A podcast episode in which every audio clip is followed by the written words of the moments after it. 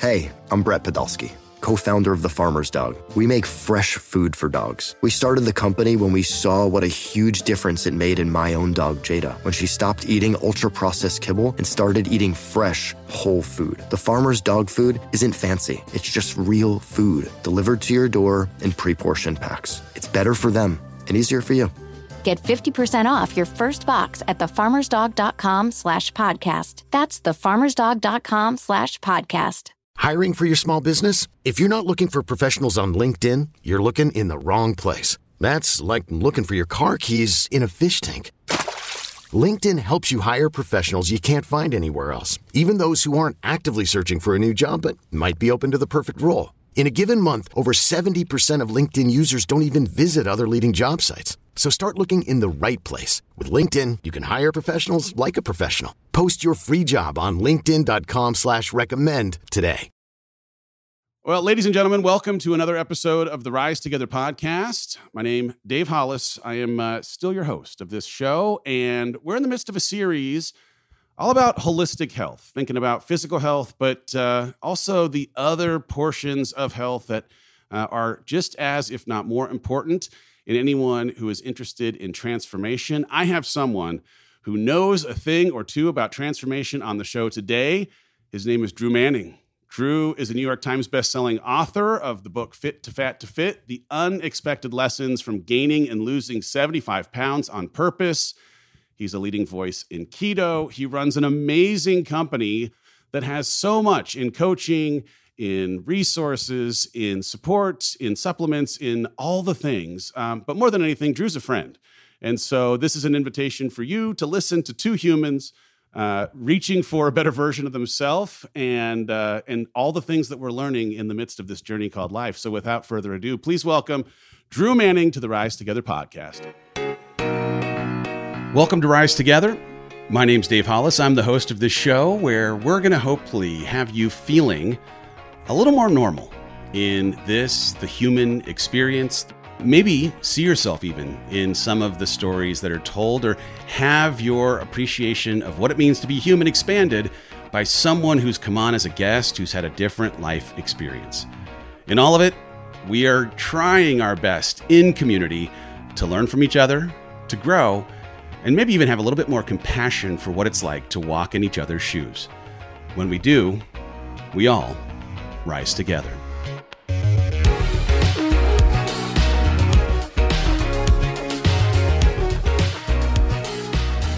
Hello, Drew. Dave Hollis, thank you so much for having me on. That was the best introduction, man. See, you didn't even need a bio. That was great. well, the thing, it's so funny because, like, the more that I've done the show, the bio seems like it kind of puts someone in a box, and there's so much multidimensional flavor to any single person who comes on the show, especially someone like you that I know. It's like, gosh, every time we spend time together, I'm like, oh no, that is another piece of depth that I just didn't even expect or know. And uh, so I, I don't want to necessarily let a bio ever um, hamstring somebody from really getting to fully express who they are in your own words. Could you just maybe give people a little sense of who you are, why you're here, what kind of uh, calling you feel you might have in this world and the, and the mark you hope to leave? Yeah, so I think you know most people know me. It's so funny, and a lot of people don't know my real name, uh, but they know me as the fit to fat to fit guy. so I think that's pretty funny. But so a little bit of backstory about me, how I got into that. So I grew up in a family of eleven brothers and sisters. You know, I don't know what my parents were thinking, but they had eleven kids. I'm number seven and we all played sports growing up football and wrestling i was very active i grew up in a very you know strict religion uh, we've talked about this before and you know for me being in shape was something that just came very naturally because playing those sports and, and playing with my brothers and sisters i was naturally fit and active and so my whole life my body image kind of became my self image i was like drew the fit guy in my mind and uh, fast forward to 2009, became certified as a personal trainer because I'm like, oh, I'm in shape. I want to help people get in shape. And so I kind of uh, went to the fitness industry. And here I was, someone who had never been overweight a day in my life, trying to help people who were overweight pretty much every day of their life, right? And and there was an obvious disconnect between me and them. I couldn't understand why they couldn't just do what seemed so easy for me. Like it was a struggle for them. And I, I really couldn't understand that because I'm like, uh, what's the problem? Like you just do the work. You put, you know, you put the junk food down. You go to the gym. Like, why is it so hard? And I had one of my clients who was my brother-in-law at the time tell me, you know, Drew, you don't understand what it's like for me or for people like me because for you it's it's it's always been easy. And for me and for people like me it's hard. And um, i kind of took that to heart. I was like you know what? You're right. Um, i was like i don't understand why it's so hard. And so I, I, was thinking of ideas of how i can gain a better understanding. And then boom this idea of getting fat on purpose as crazy as it sounds it kind of made sense in my mind to where it felt like a calling like i was supposed to do this thing and so I decided to do Fit to Fat to Fit. And this is back in 2011, so way back in the day. Um, and so the idea in a nutshell was for six months, uh, I would stop exercising completely. I would eat an, an, uh, an unrestricted diet so I could eat whatever I wanted to, put on a bunch of weight, and then lose the weight over the next six months. And then, you know, uh, that, that was the idea in a nutshell in hopes to give me a better understanding of what it was like to be overweight for the first time. And so I embarked on this journey, gained 75 pounds of pure fat in six months. You can go Google the pictures and, and see them. They're legit. They some people still think they're photoshopped, but uh, you know, Dr. Oz wouldn't let me on his show if they were photoshopped, or Jay Leno wouldn't let me on if it was photoshopped. So you could, you know, I was bigger on those TV shows, by the way. So, so that's kind of me in a nutshell, and that's why I did Fit to Fat to Fit, and it was one of the hardest, most humbling things I've ever done, Dave, to this day. But I learned so many valuable lessons from that experience that totally transformed my perception of health and fitness and what success means in health and fitness. And I just realized how wrong it was. Like I had to admit publicly, you guys, I am so sorry. I had this so wrong before until I did this experiment. And so I'm kind of in a way grateful I did it, even though, you know, eating a lot of Twinkies and cinnamon toast crunch isn't healthy for you, but it's such an important thing. It's wild. So I've been working in foster care for a long time as a previous foster parent and I didn't know what foster care was until I was a parent.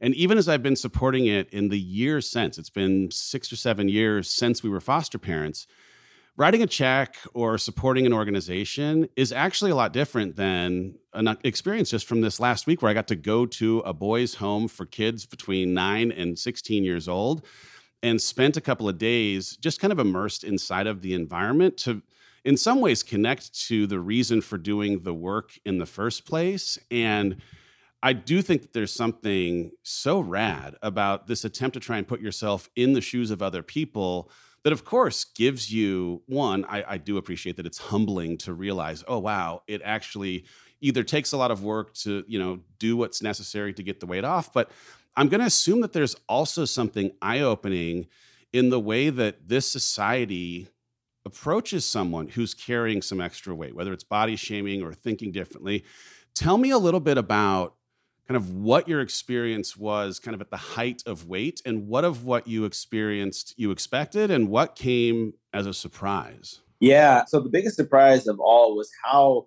even though this was a physical transformation journey of gaining 75 pounds and losing 75 pounds, the biggest surprise was how much of it was mental and emotional. So two things happened one, I mentioned that my body image was my self image. So I think a lot of people do this in the fitness industry, but also people who are, grow up overweight tend to do this as well, where they think I am my body, my body is me, I am this, you know, fit person or I am this fat person. And we label ourselves that way and we create this identity around that.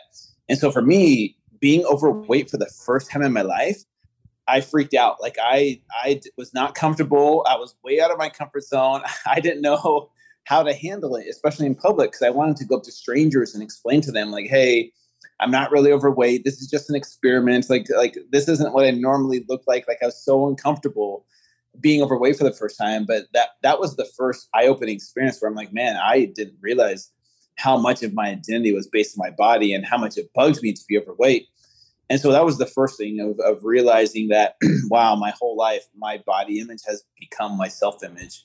And I didn't realize that at the time. It wasn't until years later when I started doing the inner work that I, that I realized that. But I knew something was going on. The second thing was I remember at my heaviest, like around 60 or 70 pounds overweight.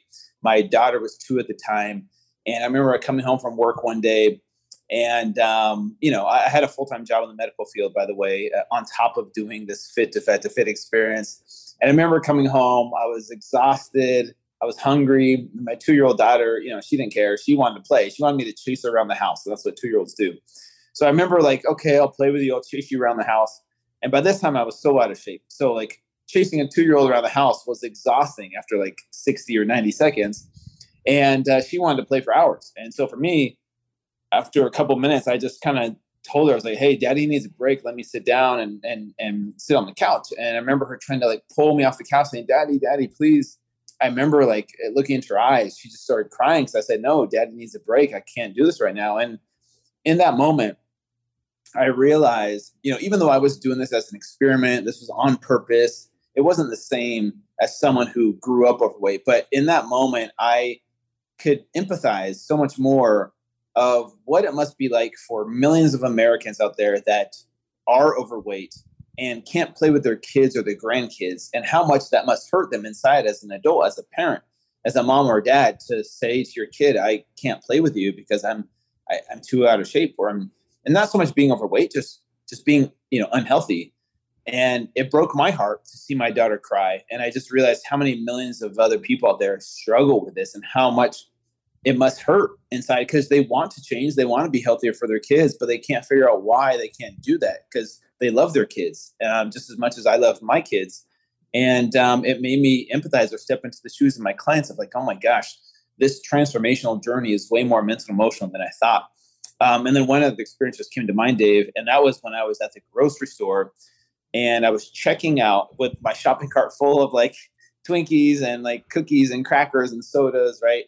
And I had a big belly at this time, and there was these three women behind me, and I I remember feeling so judged because I could feel like they were looking at my shopping cart full of all this junk food, looking at my belly, and I wanted to turn around and be like, "Hey, ladies, like." You know, normally I have a six pack, and normally I eat spinach and kale and broccoli and like all the healthy food and um, but you know, eh, but I didn't say anything. I just kind of let that judgment sink in, and I realized, oh, this is what my clients have to go through on a daily basis. This is they get stares, they get looks from other people, whether they're they're judging them or not, we don't know, but you feel judged, and that was a very eye opening experience as well. So those were like some three moments that really kind of opened up my eyes that shifted my perception.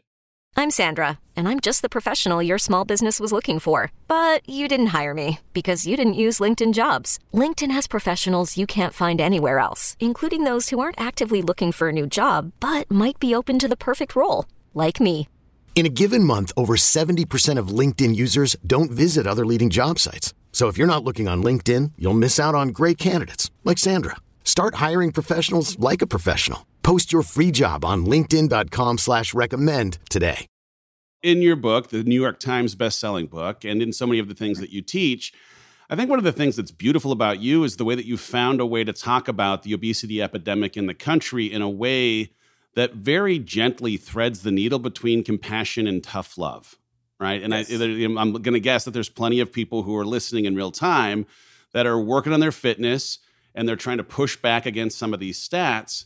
But what are some of the things that we might not understand about obesity or the effects that they have on ourselves, our family, the workplace that if we had that knowledge could be used as something of uh, motivation or something to catalyze action? Yeah, that's a really good question. So here's the thing that I'm trying to get across, and this is I'm trying to be a voice between you know the your super ultra fit like you know fitness influencers and the people that that are turned off by that industry who are overweight and um, you know don't want anything to do with that industry because it, it seems so toxic and so self-absorbed right?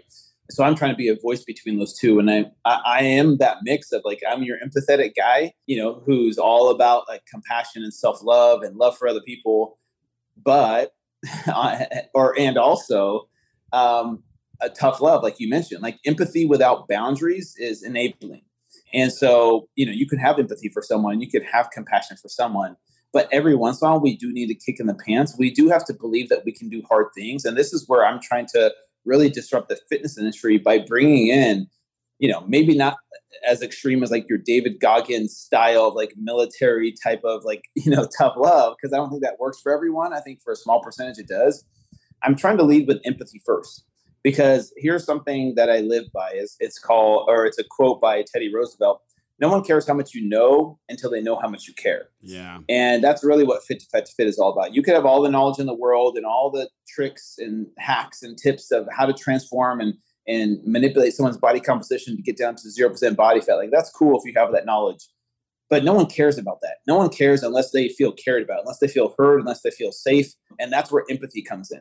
And that's where I feel like we can make a huge difference in this industry by leading with empathy first. First, truly getting curious to understand someone, um, why they are the way they are, instead of saying, "Hey, you're overweight, you're lazy, you know, just change your habits." That doesn't work. That doesn't really help. That doesn't really feel like that person feels heard or safe. And so the thing with obesity that people don't realize is they think it's a physical thing: calories in, calories out. Here's your macros. Here's your workouts. Here's your supplements. Do this, you'll get skinnier, and then boom, your problems go away.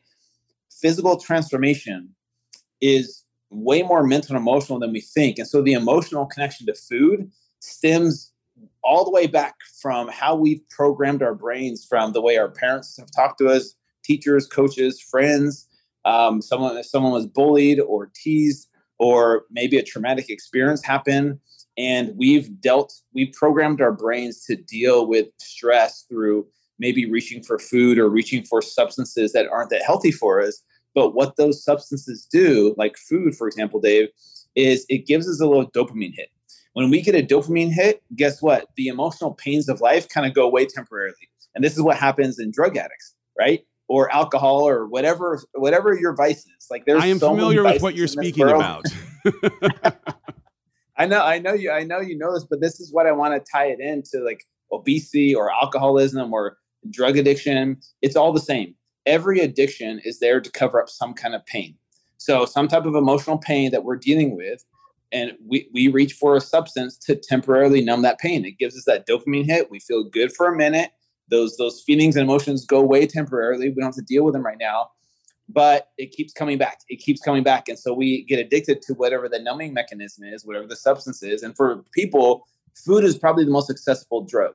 Let's be honest it's marketed to us. We can push a button on our phone that shows up at the door. You know, it, it's everywhere. Everyone's eating it, and you it's not illegal. You can just go to the grocery store and have it multiple times per day, right? And so anytime the emotional pain comes back up of whatever you're dealing with, maybe you're not feeling loved, maybe like I said, you had a traumatic experience or you're bullied, we can temporarily numb that through these substances. And this is why obesity isn't just something as simple as like take this drug or take this pill and do this workout and eat less calories because you're you're dealing with years or decades of programming of pain that this person hasn't really released yet. They've just been numbing it year after year, decade after decade.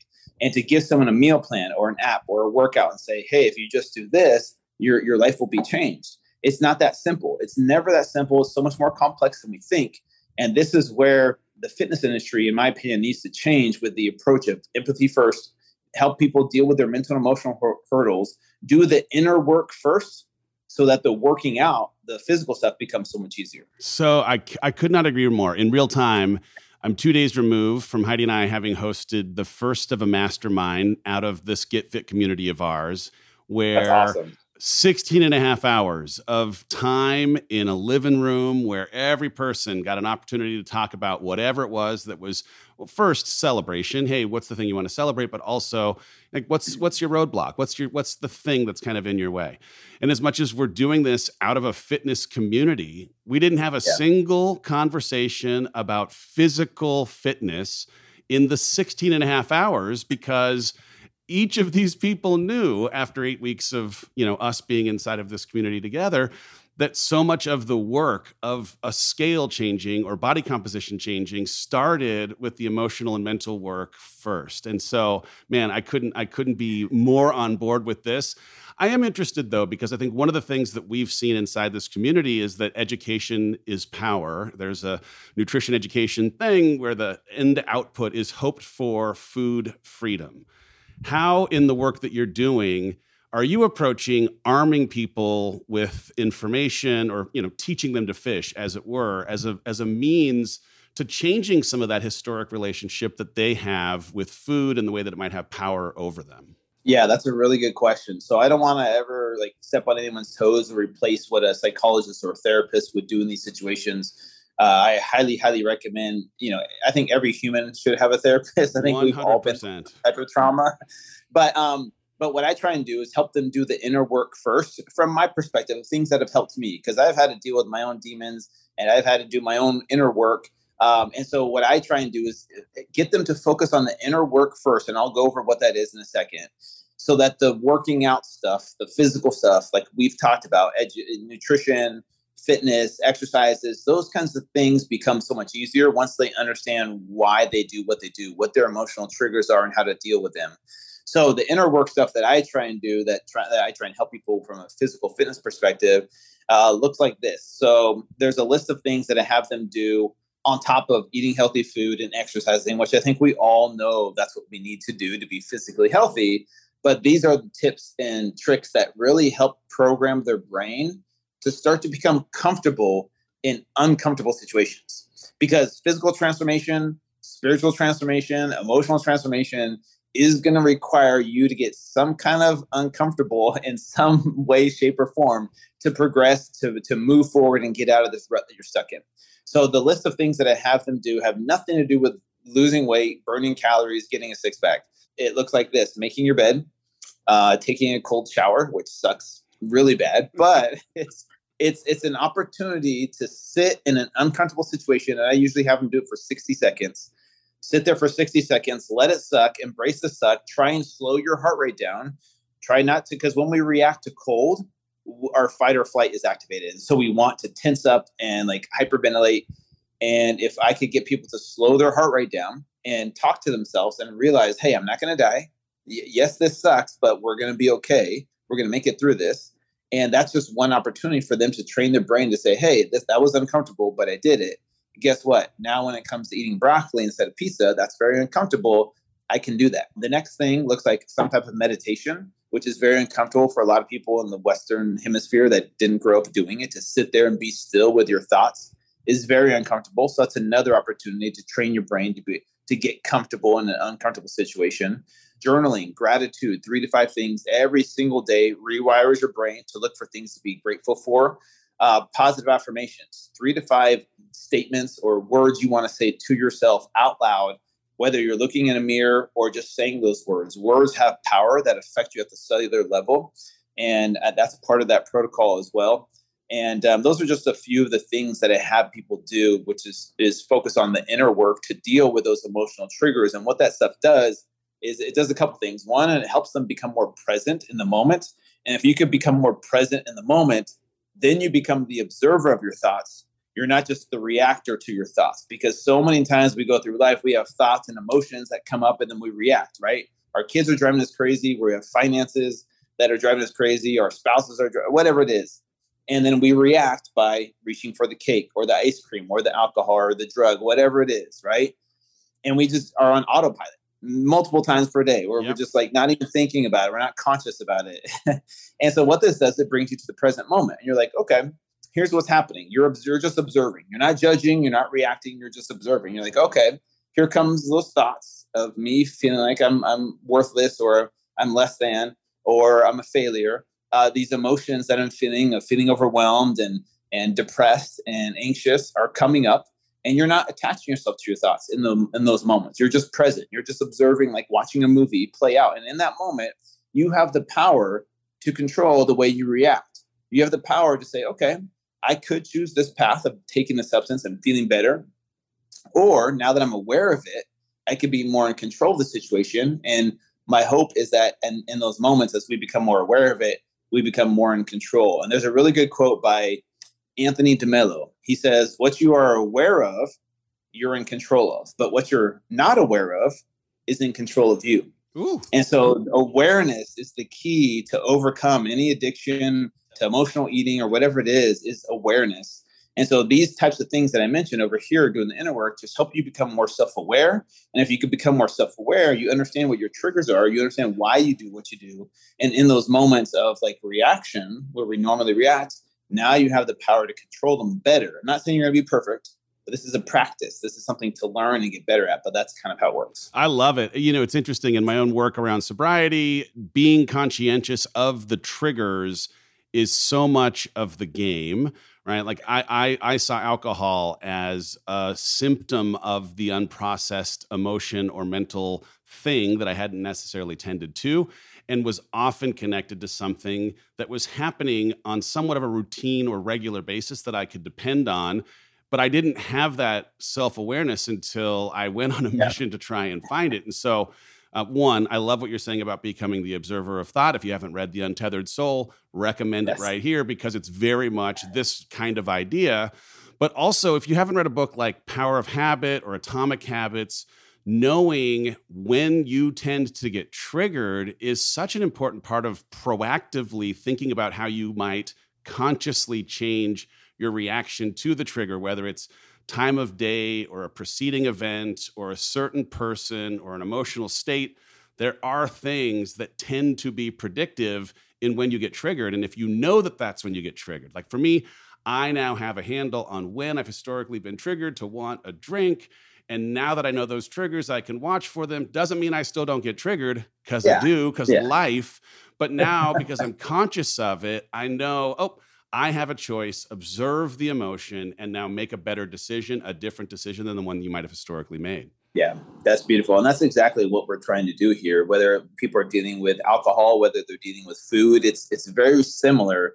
But this is kind of what I'm trying to help people realize is like we see people with food addiction or alcoholism or drug addiction and, and people that don't understand are like, dude, just don't don't drink the alcohol or just don't do the drugs or don't just don't eat the food. Like, what's wrong with you? We don't understand it. And that's where empathy really plays because or comes into play because it, it helps us get curious, not judgmental, but curious. And there's another good book I'll throw out there that I read recently by Oprah, and I can't remember the doctor's name, but it's called What Happened to You.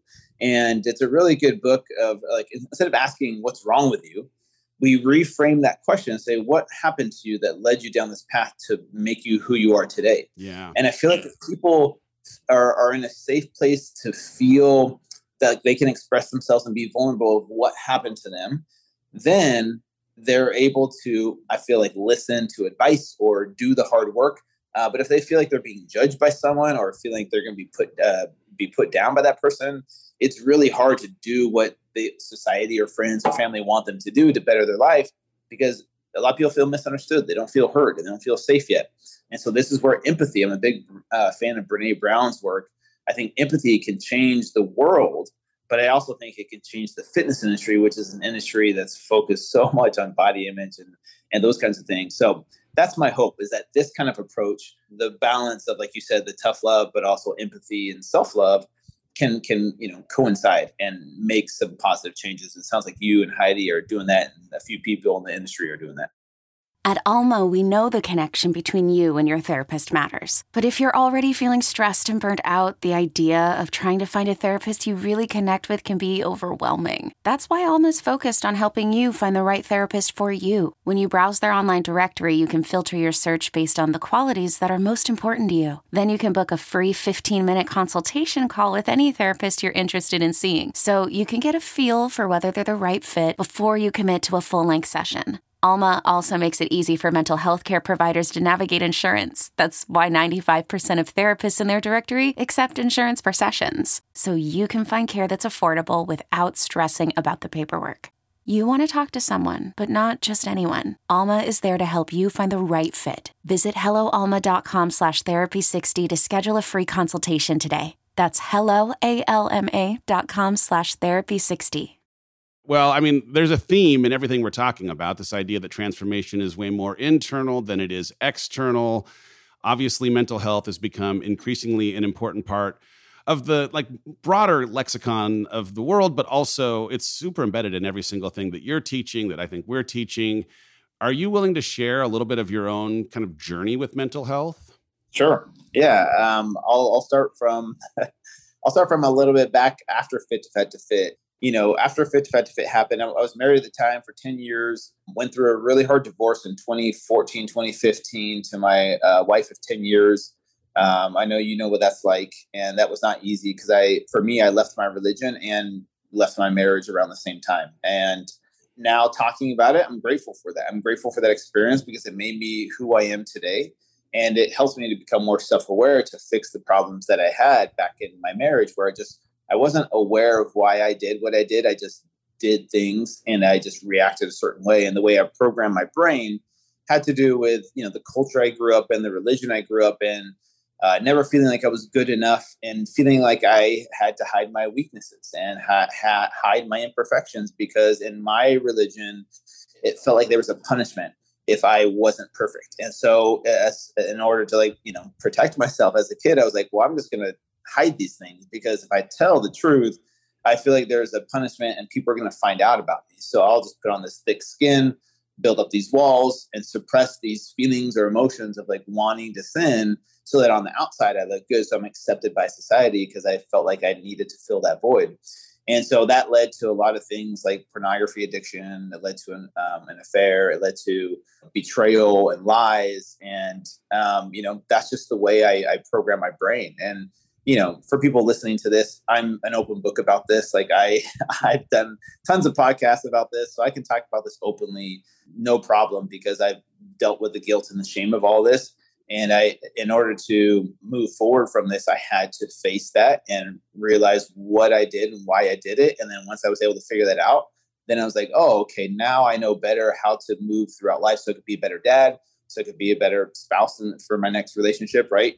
I, and, and because if not, then I stay in that victim mindset. I stay in the victim mindset of like blame God, blame my parents, blame me, blame everyone instead of taking accountability and um, taking control of my life. And so for me, that's kind of like where my my mental health journey started was admitting that I needed help, admitting that I was broken at the time. I relate. And learning how to, yeah, learning how to become the best version of myself for my kids and for this world in general. Because I feel like, you know, I think Ram Dass said this, like, you know, the only thing I can do for you is to work on myself.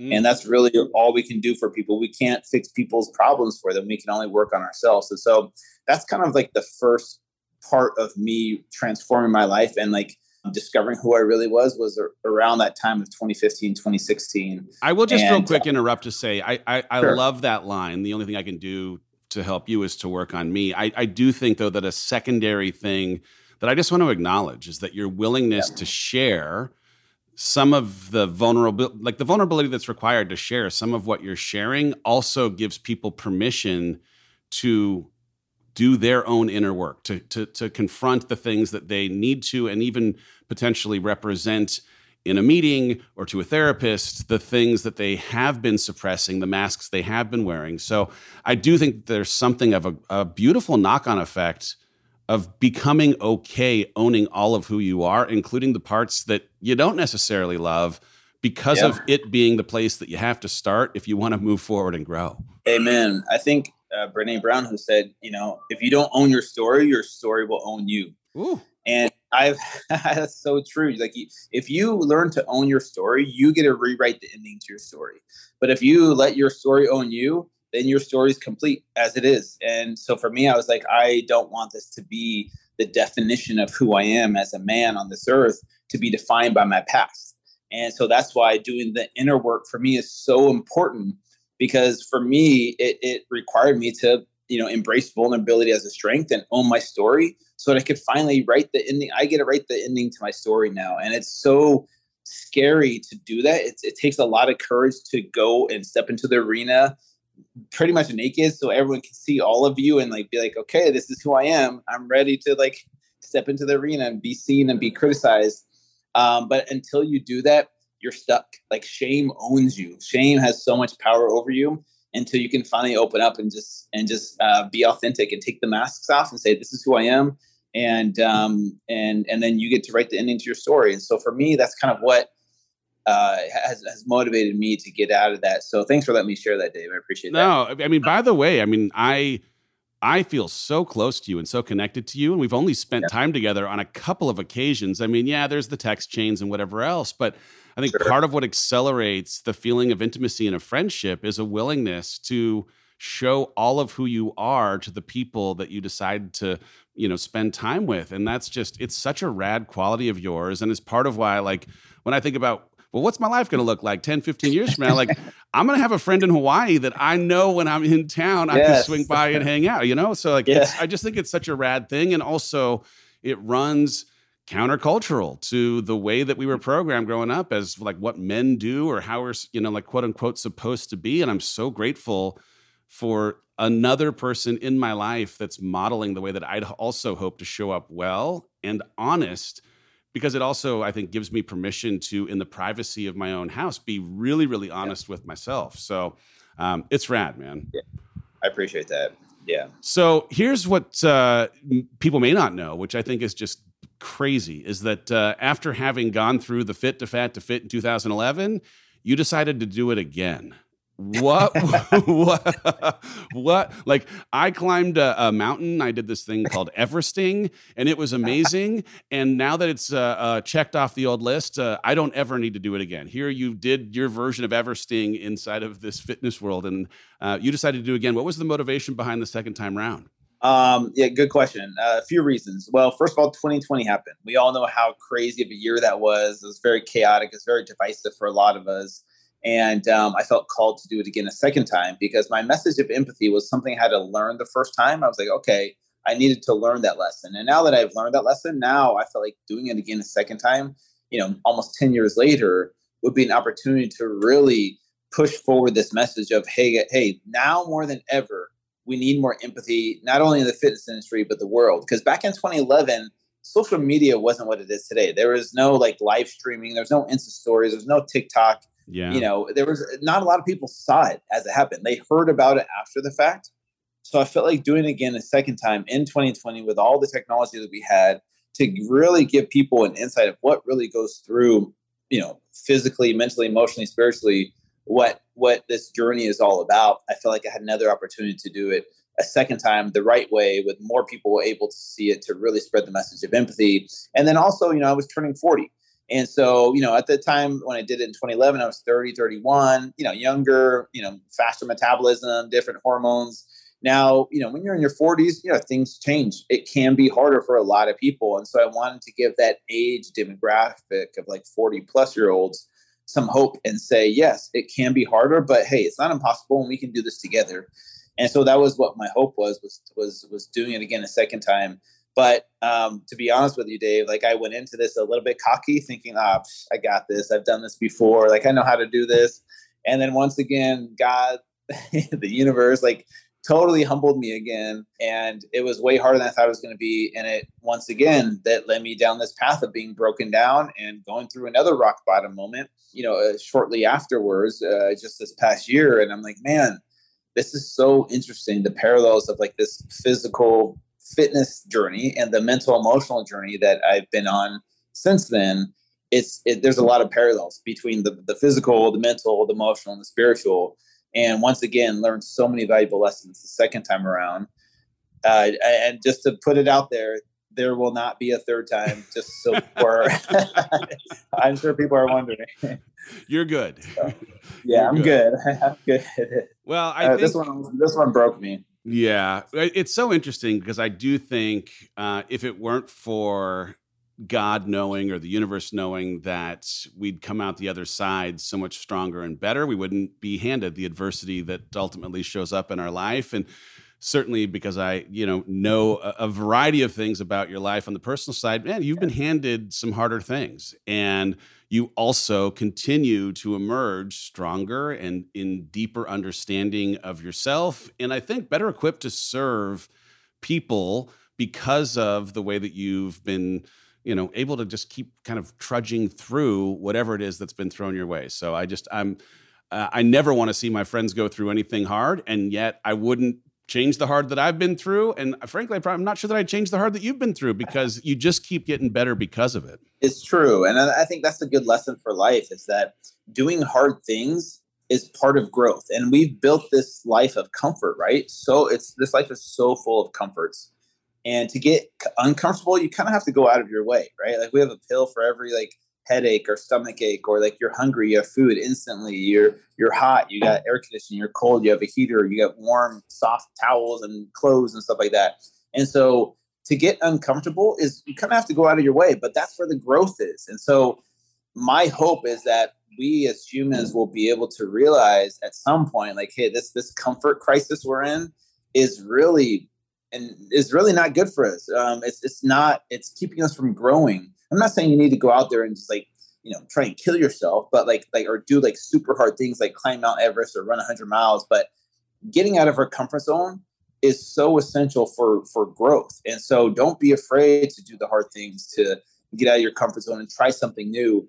Um, you know, whether it's a workout or whether it's a, a new diet or whether it's transforming your body or or um, whatever it is. It could look a, a, in a lot of different ways. Anything that makes you uncomfortable, that might be a good thing for you to look into to to grow. Because if you do it intentionally and you're consciously eh, you're consciously you know uncomfortable, I feel like then when life gives you the the hard situations, you're like, okay, this is hard, but I can do this. I can do hard things. You start to believe in yourself that you can do these hard things no matter what life throws at you.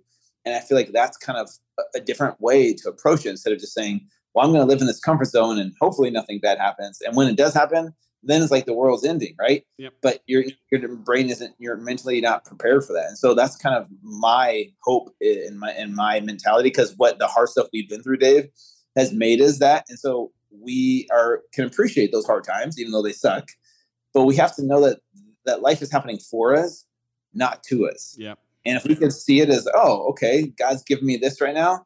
Okay, well, this sucks, but I'm sure there's something to learn or there's some opportunity for growth here.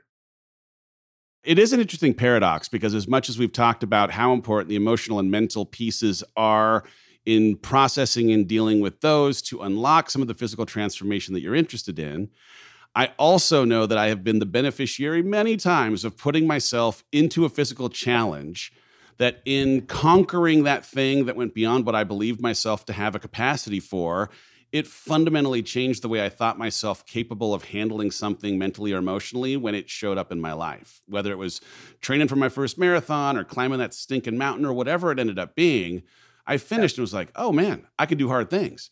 And then hard yeah. things showed up and just like that that knowledge, the knowing you can't unknow, it was like, well, this is gonna suck. But you know what? I've yeah. done things that suck before. I'm sure I'm going to make it through. There's just a difference in whether it's confidence or knowing that um, I do think there's almost like a circular nature to the equation. And I'd encourage anyone if you want to think differently about how to handle and be, you know, kind of tenacious and persevere through whatever gets thrown your way.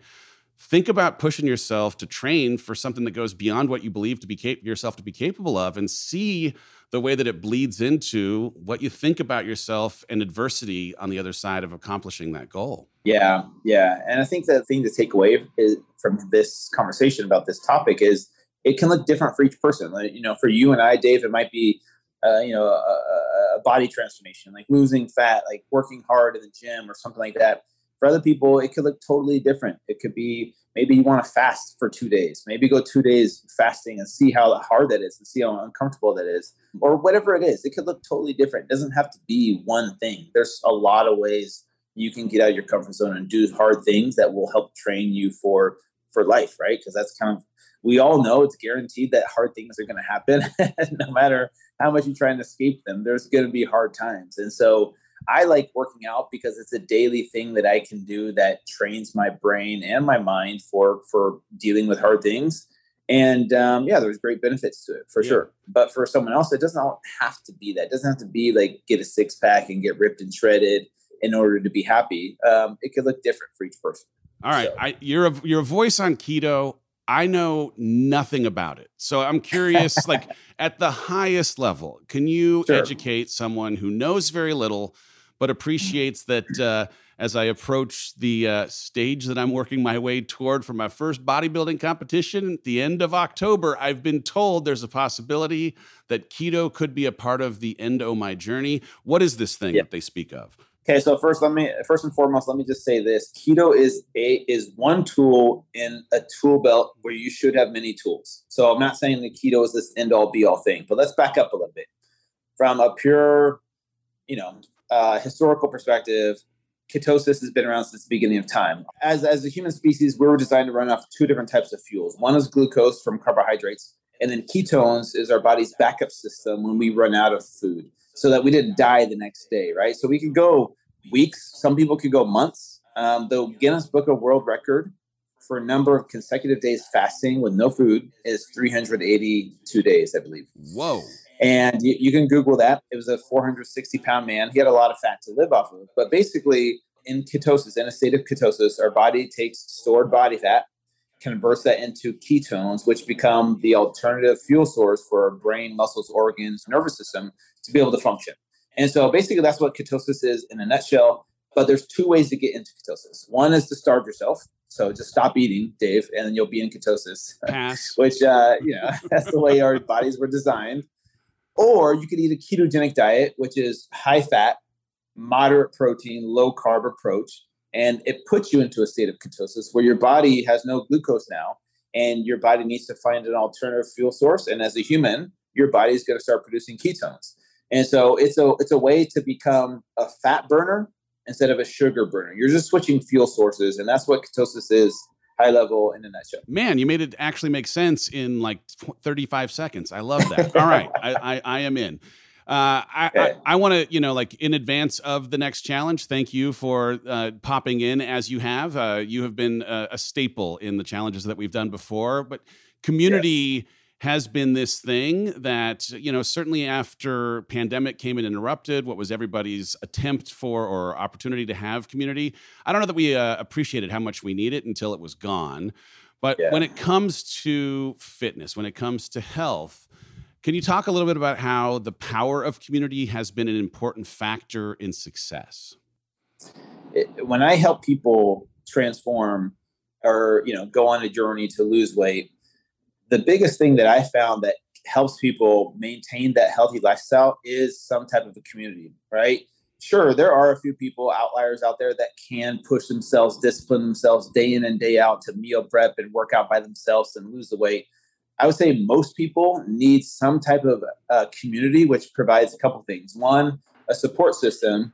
Two, accountability, because yeah. we all need accountability. We need that sense of community to feel like we're a part of something, whether it's an online community like a Facebook group, whether it's like a mastermind like you guys do in person sometimes, or whether it's your friends or your family or doing challenges like work challenges. I'm all on board with that because it helps to provide a sense of community for the, for people that need to be accountable to someone. And let's be honest, like as humans, like we need that that sense of community and to be accountable to someone to really make some progress or change. And that goes for physical transformation, spiritual transformation, right?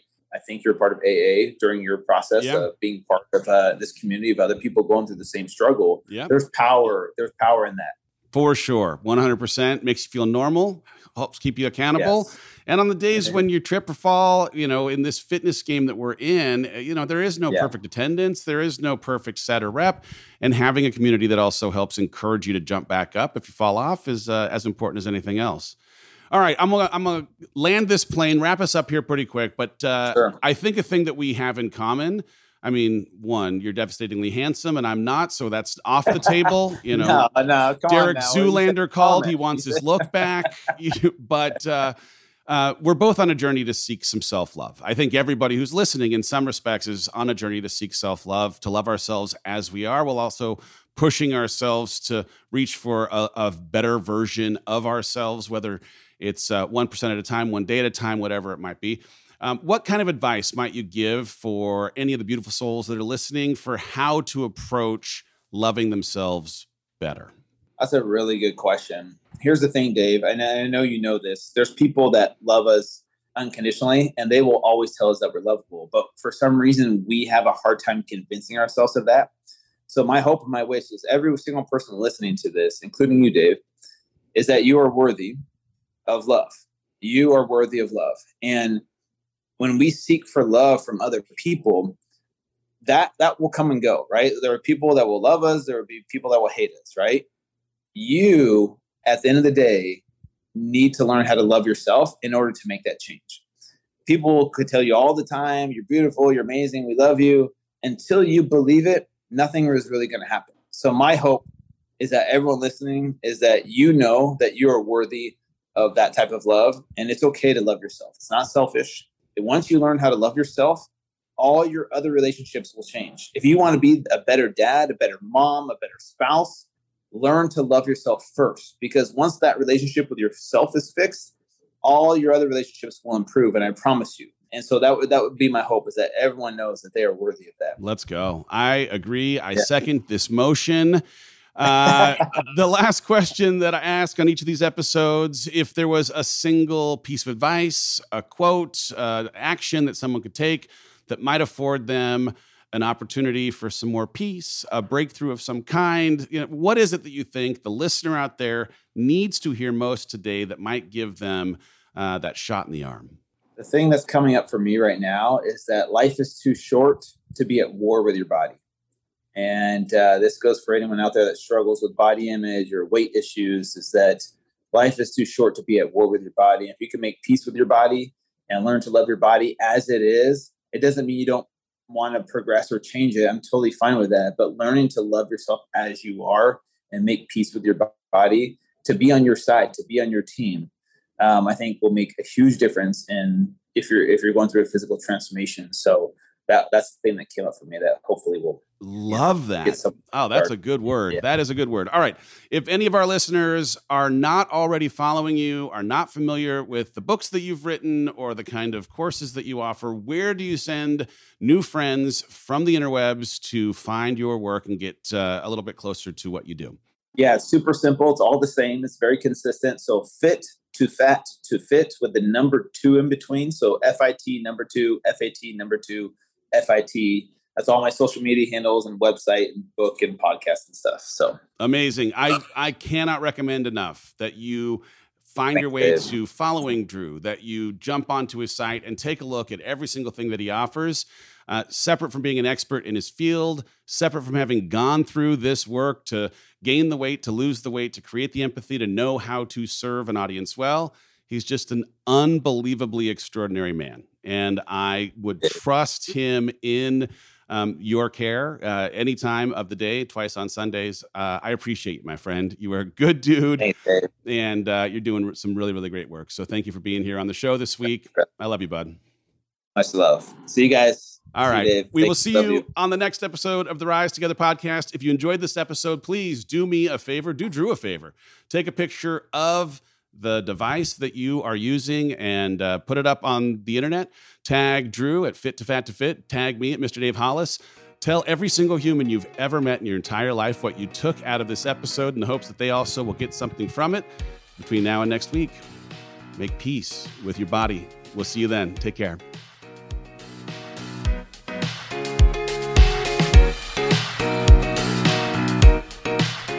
Hey, y'all. While I am taking a hiatus from social media, I'd still love to stay connected to you on the regular.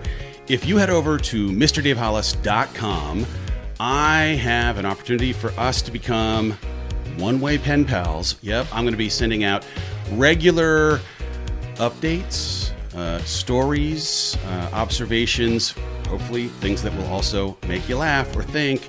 Uh, and I'd love to be able to do that on the reg. So if you uh, are so inclined, hit MrDaveHollis.com, drop in your email, and buckle on up. I love you all. Thank you for all the continued support. Let's go.